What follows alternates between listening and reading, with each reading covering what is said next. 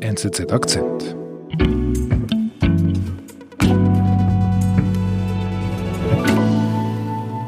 Mein Name ist Marcel Gier. Ich bin seit fast ewigen Zeiten Journalist. Die letzten Jahre bei der NZZ, vorwiegend als Reporter.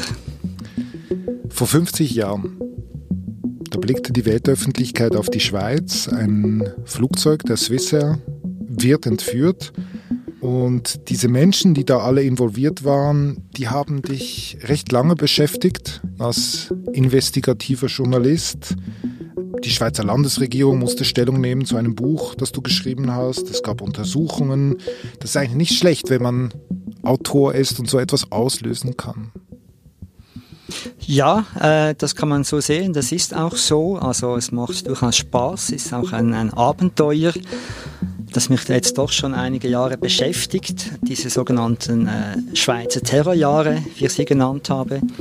Wie du gesagt hast, wir blenden da 50 Jahre zurück auf 1970 und landen jetzt am 6. September.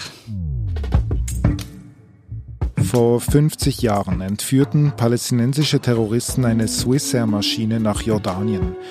Marcel Gier über jene Zeit, als die Welt den Atem anhielt und plötzlich ein roter Prinz auftauchte.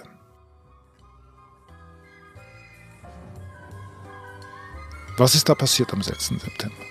Der 6. September war ein sehr schöner Tag äh, im Spätsommer. Die Swissair fliegt wie jeden Sonntag nach New York, der SR 100. Das war noch ein speziell festlicher Tag deshalb, weil die Swissair nach vielen Jahren eine neue Uniform äh, erhalten hat, mhm. beziehungsweise die Angestellten, die, das Kabinenpersonal. Kleider machen Leute und Uniformen machen Hostessen, hat sich Swissair gesagt. Also ab 1. September, liebe Zuschauer, werden sich unsere Air-Hostessen also noch hübscher und noch... Es gab eine ganz kleine Feier am, auf dem Flughafen und von daher wies nichts äh, darauf hin, äh, was noch werden sollte. Das Flugzeug startet und dann? Nach einigen Minuten äh, erhob sich aus der ersten Klasse ein, ein gut aussehendes Paar, das war auch äh, auf, auffallend gut angezogen. Die erheben sich und begeben sich äh, ins Cockpit. Sie haben eine Waffe dabei, sie sind auch maskiert und sie bedrohen den Piloten und den Co-Piloten. Und sie sagen, von jetzt an ist diese Swisser-Maschine in der Obhut der PFLP. PFLP.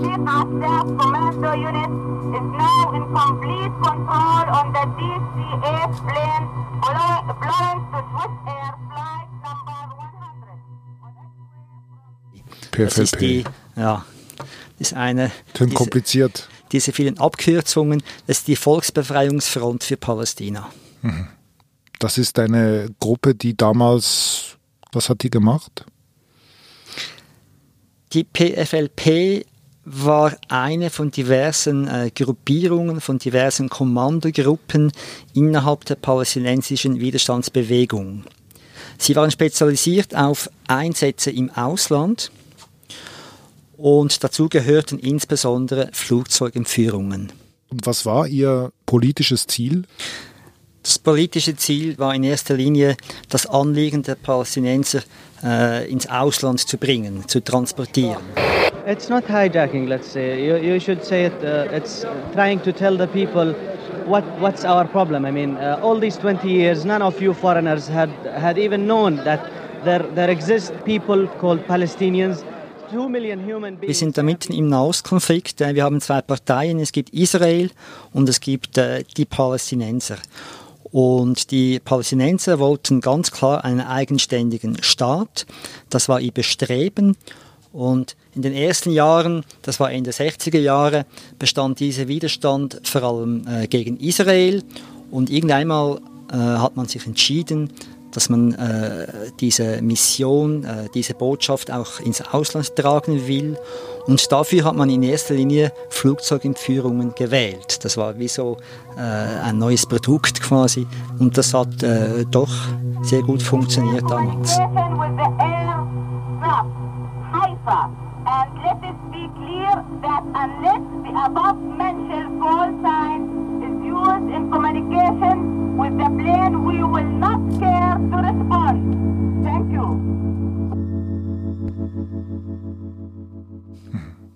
Also dann stehen da ein Herr und eine Frau und können einfach so das Flugzeug übernehmen. Das war damals ganz einfach. Das war damals Open Door, da gab es noch kaum Sicherheitsvorkehrungen. Es war ihnen ja offenbar auch möglich, Waffen mit an Bord zu nehmen. Auch das, äh, hoffe ich, ist heute ausgeschlossen, dank den neuen Sicherheitssystemen. Das war damals noch möglich.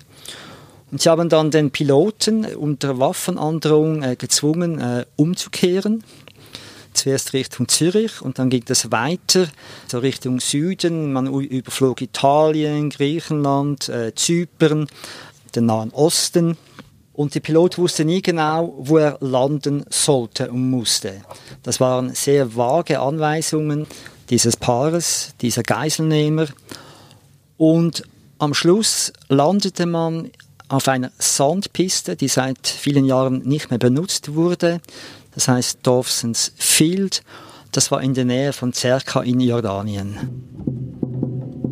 Eine Swissair-Maschine ist auf dem Flug von Zürich nach New York entführt worden. Wie viele Passagiere waren eigentlich da drin? Über 100 wahrscheinlich. Ja, es waren deutlich über 100 Passagiere. Es waren, glaube ich, 144 und noch etwa 15 Besatzungsmitglieder. Man durfte nicht aufs WC gehen, man konnte stundenlang nichts essen, nichts trinken. Ein striktes Regime. Fast zur gleichen Zeit wurde eine Maschine der amerikanischen TVA, die ebenfalls nach New York unterwegs war. Also wichtig zu wissen ist, dass es noch andere Flugzeugentführungen gab am selben Tag, an diesem einen Sonntag. Deshalb nennt man das auch Skycheck Sunday, der Sonntag der Entführungen. Es gab vier Flugzeugentführungen, wobei zwei sind gescheitert und zwei landeten auf diesem Wüstenflugplatz in Jordanien. Und das Ziel war ganz klar die Freilassung von, von Gefangenen, von palästinensischen Gefangenen, die in verschiedenen Ländern im Gefängnis waren, wegen Attentaten, die sie begangen haben. In der Schweiz betrifft das insbesondere drei Attentäter, die ein Jahr zuvor in Kloten ein anderes Flugzeug überfallen haben. Hm. Was passiert dann genau? Dann äh, geht, sage jetzt mal, ein Bazar los. Mit Basar meine ich, dass äh, das verhandelt wurde. Es gab da äh, tagelange Gespräche mit verschiedenen Playern und Intermediären. No matter what happens, these conditions are the release es gibt Verhandlungen über Tage und Nächte hinweg. Es gibt äh, ganz viele Players, die ins Spiel kommen, Intermediäre, die sich anbieten. In der Schweiz wird ein Krisenstab zusammengestellt. Dieser Krisenstab der wird bestückt von Leuten aus all diesen Ländern, äh, wo es Geiseln gibt. Das heißt, das war neben der Schweiz war das Deutschland, USA, Großbritannien und das war Israel. Und das ging im Prinzip über drei Wochen hinweg. Und drei Wochen waren die Passagiere in der Wüste und da wurde einfach weiter verhandelt. Es gab etablierte Freilassungen. Äh, wie das so üblich ist, wurden in einem ersten Schritt Kinder freigelassen, dann wurden Frauen freigelassen. Am Schluss blieben noch einige Dutzend Geiseln übrig, vor allem Besatzungsmitglieder. Einige Geiseln wurden auch nach Amman versetzt, in ein Hotel. Und das deshalb, weil man in der Mitte äh, dieser ganzen äh, Affäre alle drei Flugzeuge, die dann am Schluss äh, auf diesem Flugplatz waren, hat man in die Luft gesprengt.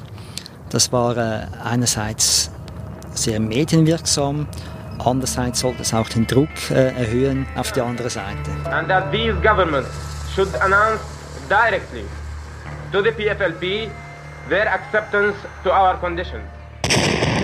Und die hat nachgegeben oder was ist mit den Gefangenen passiert? Gut, äh, man muss sagen, die Schweiz hat äh, eine solche Entführung im Prinzip erwartet. Weil man hat ja diese drei Gefangenen, diese drei palästinensischen Gefangenen und aufgrund der damaligen Vorgänge konnte man sich ausrechnen, dass als nächstes die Schweiz an der Reihe ist. Mit einer Bedrohung. Mit einer, mit einer Flugzeugentführung, mit, mit einer Freipressung. Und interessanterweise gab es wenige Tage vor der Flugzeugentführung bereits ein, ein Papier, in dem man festhielt, dass man im Falle einer, einer Entführung diese Gefangenen freilassen wird. Oh das war im Prinzip äh, abgemacht. Äh, ja. Der sofort zusammengetretene Bundesrat hat nach pausenlosen Verhandlungen die Entscheidung der Zürcher Kantonsregierung gebilligt, die drei in Regensdorf inhaftierten palästinensischen Partisanen gegen die Passagiere, Besatzung und Flugzeug des entführten Swissair-Kurses freizulassen. Das heißt, die Terroristen sind eigentlich problemlos ans Ziel angekommen. Also das war ein Erfolg für sie. Das war ganz klar ein Erfolg, ja. Also ein hundertprozentiger Erfolg. Es waren insgesamt sieben Gefangene in drei verschiedenen Ländern und die kamen alle frei. Unter ihnen war eine, eine bekannte Geiselnehmerin, die schon auch bei diversen Entführungen dabei war. Das war die Laila Khaled. Das war die schöne Laila. Die schöne ja. Laila.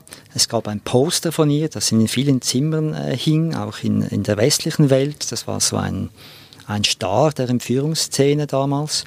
Auch die wurde freigepresst. Es gab natürlich dann eine Diskussion, dass man durch dieses Nachgeben weitere Anschläge auch noch fördert, weil man, weil die Gegenseite ja wusste, es führt zum Erfolg.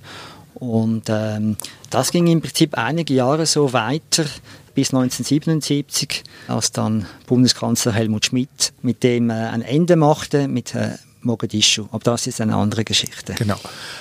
Was weiß man denn über die, die Drahtzieher von, von solchen Aktionen in dieser Zeit damals? Also Zerker wurde ganz klar verantwortet von der PFLP. Einer der Drahtzieher, der heißt Wadi Haddad. Und dann gab es aber einen Dachverband, das war die PLO, und der Chef dieses Dachverbandes war Yasser Arafat. Das war die große Figur des palästinensischen Widerstandes.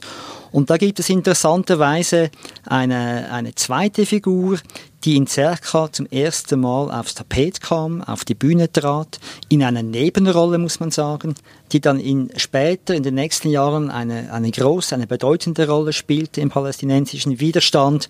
Das ist ein sehr enger Vertrauter von Yasser Arafat und den, äh, über den können wir gerne noch ein bisschen mehr reden. Wie heißt er? Ali Hassan Salameh, auch bekannt als Roter Prinz. Mhm. Was, was hat dich da so gepackt an ihm? Was beschäftigt dich an ihm? Er ist eine Person mit unglaublich vielen Facetten. Man nennt ihn auch Playboy-Terrorist, das heißt, ähm, er bewegte sich in der westlichen Welt, er fuhr teure Autos, hatte viele Frauengeschichten. Daneben war er aber auch Diplomat für die Sache der Palästinenser. Er war aber auch Terrorist, der vor nichts zurückschreckte. Mhm.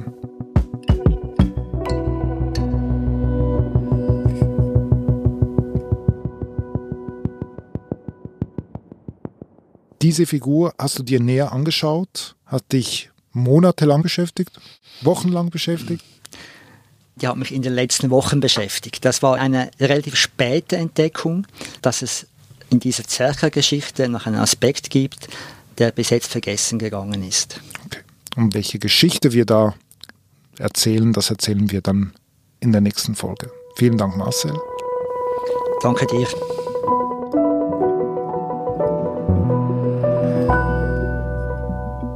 Zweiten Teil erzählt uns Marcel Gier mehr vom Leben und Wirken von Ali Hassan Salameh, der Nummer zwei des palästinensischen Widerstands, und dass seine Spuren in die Schweiz führen. Mehr am Montag. Falls du nicht so lange warten magst, Teil 2 befindet sich ab Samstag auf nzz.ch podcast. Das war unser Akzent. Produzenten dieses Podcasts sind Olga Scher und Benedikt Hofer. Ich bin David Vogel. Bis bald.